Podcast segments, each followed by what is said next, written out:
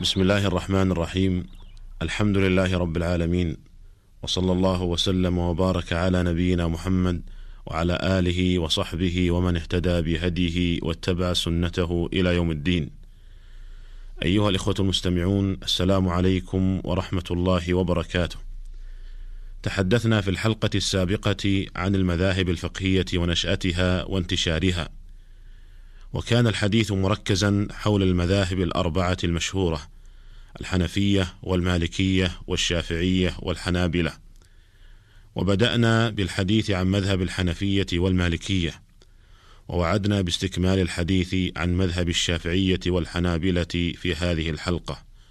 فنقول وبالله التوفيق مذهب الشافعية مؤسسه محمد بن إدريس الشافعي الهاشمي القرشي. ولد بغزة سنة خمسين ومائة وهو العام الذي توفي فيه الإمام أبو حنيفة. وحمل من مكة حمل من غزة التي ولد فيها إلى مكة وعمره سنتان. وتوفي أبوه وهو صغير فنشأ يتيما. وقد طلب العلم وارتحل للبلدان وأخذ عن الإمام مالك بن أنس رحمة الله تعالى على الجميع. حتى أصبح إماما كبيرا. قال الإمام أحمد بن حنبل إن الله يقيض للناس في رأس كل مئة سنة من يعلمهم السنن وينفي عن رسول الله صلى الله عليه وسلم الكذب. قال فنظرنا فإذا في رأس المئة الأولى عمر بن عبد العزيز وفي رأس المئتين الشافعي. وعن الفضل بن زياد قال سمعت أحمد يقول ما أحد مس محبرة ولا قلما إلا وللشافعي في عنقه منه. وكان الإمام أحمد يجله ويدعو له. قال الميموني سمعت أحمد بن حنبل يقول ستة أدعو لهم في السحر أحدهم الشافعي. وقد كان الإمام الشافعي رحمه الله شديد التعظيم لسنة رسول الله صلى الله عليه وسلم. فكان يقول إذا صح الحديث فهو مذهبي. ويقول كل حديث عن النبي صلى الله عليه وسلم فهو قولي وإن لم تسمعوه مني. ويقول أي سماء تظلني وأي أرض تقلني إذا رويت عن رسول الله صلى الله عليه وسلم حديثا فلم أقل به. وقد أقام الإمام الشافعي في صباه في بطون العرب فأخذ من أشعارها ولغاتها فكان من أفصح الناس وأكثرهم قدرة على نظم الشعر ولكنه رحمه الله ترك الشعر لكونه رأى أنه يزري بالعلماء وربما صرفه عن العلم. فكان يقول فلولا الشعر بالعلماء يزري لكنت اليوم أشعر من لبيدي. ومع فصاحته وقدرته البارعة على المناظرة كان يقول ما ناظرت أحدا قط على الغلبة ووددت إذا ناظرت أحدا أن يظهر الله الحق على يديه. وكان يقول وددت أن الخلق تعلموا هذا العلم على ألا ينسب إلي حرف منه. وقد نشر الإمام الشافعي مذهبه في العراق ثم رحل إلى مصر سنة تسع وتسعين ومائة أي قبل وفاته بخمس سنين وتغير اجتهاده في كثير من المسائل وأصبح مذهبه الذي نشره في العراق يسمى القديم ومذهبه الذي نشره في مصر يسمى الجديد. قال النووي رحمه الله كل مسألة فيها قولان للشافعي رحمه الله قديم وجديد فالجديد هو الصحيح وعليه العمل لأن القديم مرجوع عنه. ويعتبر الإمام الشافعي أول من صنف في أصول الفقه فقد طلب منه عبد الرحمن بن مهدي أن يضع له كتابا يجمع فيه قبول الأخبار وحجة الإجماع وبيان الناسخ والمنسوخ فصنف كتاب الرسالة. قال عبد الرحمن بن مهدي ما أصلي صلاة إلا وأدعو للشافعي فيها. توفي رحمه الله سنة مئتين وأربع سنة أربع ومئتين للهجرة وقد انتشر مذهبه في مصر والحجاز واليمن والعراق والشام. وأما أبرز الكتب عند الشافعية فمنها الوجيز والوسيط وكلاهما لأبي حامد الغزالي. وقد شرح الوجيز أبو القاسم الرافعي في كتاب سماه فتح العزيز في شرح الوجيز ومنها المهذب في فقه الشافعية لأبي إسحاق الشيرازي وقد شرحه النووي في المجموع. وقد أجاد النووي رحمه الله في تصنيف هذا الكتاب أعني المجموع ويعتبر بحق موسوعة فقهية عظيمة. وقد تميز هذا الكتاب بحسن الترتيب والتنظيم مع العناية بتخريج الأحاديث والآثار وبيان درجة صحتها وذكر آراء الفقهاء ومآخذهم وشرح معاني الألفاظ الغريبة. ولكنه رحمه الله توفي ولم يكمله بل وصل إلى باب الربا. وقد صنف تقي الدين ابن السبكي على طريقة النووي ومنهجه من آخر ما وصل إليه النووي لكنه لم يكمله ثم أتى محمد نجيب الدين مطيعي وأتمه إلى آخر أبواب الفقه. فكانت تكملة ابن السبكي تسمى التكملة الأولى للمجموع وتكملة المطيع تسمى التكملة الثانية للمجموع.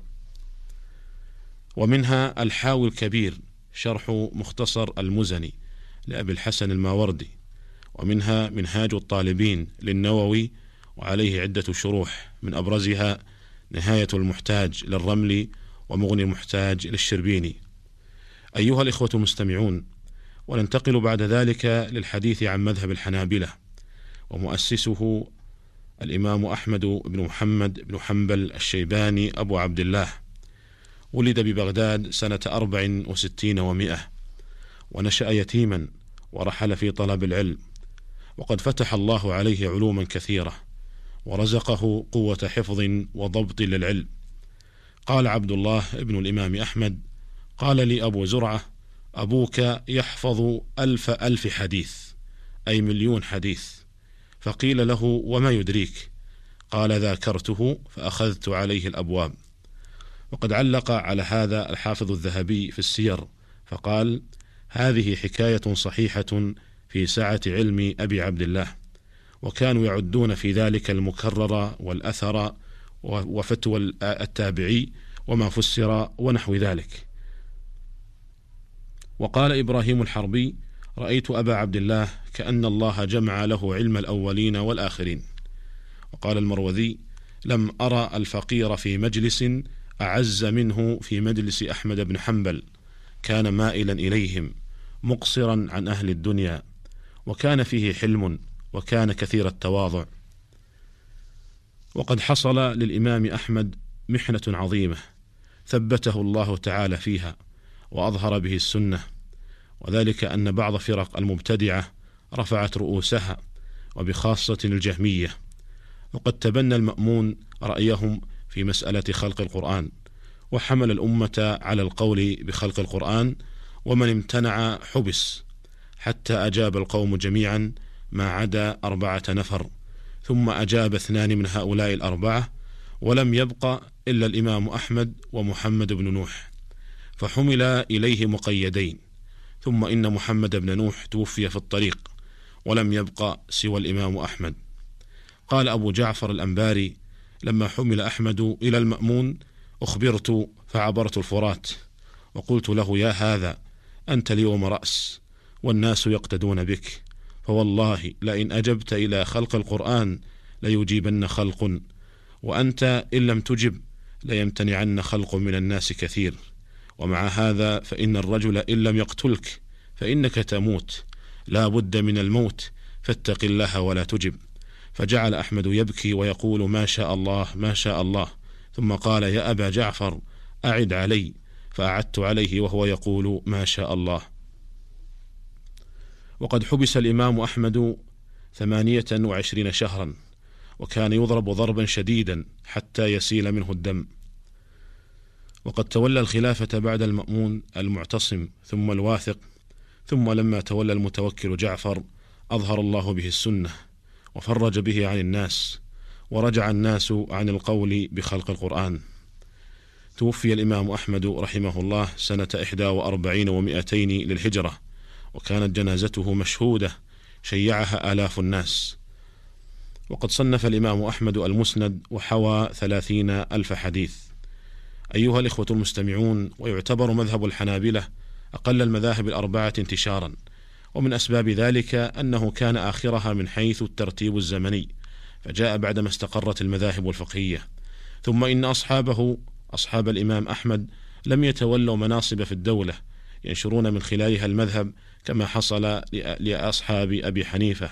فإن القاضي أبا يوسف لما تولى رئاسة القضاة أصبح لا يولي القضاء إلا من كان حنفيا.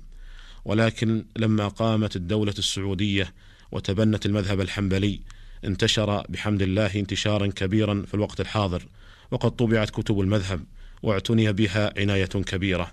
وأما أبرز كتب الحنابلة فيأتي في مقدمتها كتب الموفق بن قدامة رحمه الله فإنه صنف أربعة كتب على أربع مستويات فصنف العمدة للمبتدئين ثم المقنع لمن فوقهم ثم الكافي للمتوسطين ثم المغني لأعلى طبقة ويعتبر كتابه المغني بحق موسوعة فقهية عظيمة لا يكاد يوجد لها نظير. وقد رتبه ابن أخيه شمس الدين ابن قدامة على ترتيب المقنع في كتاب سماه الشرح الكبير على المقنع.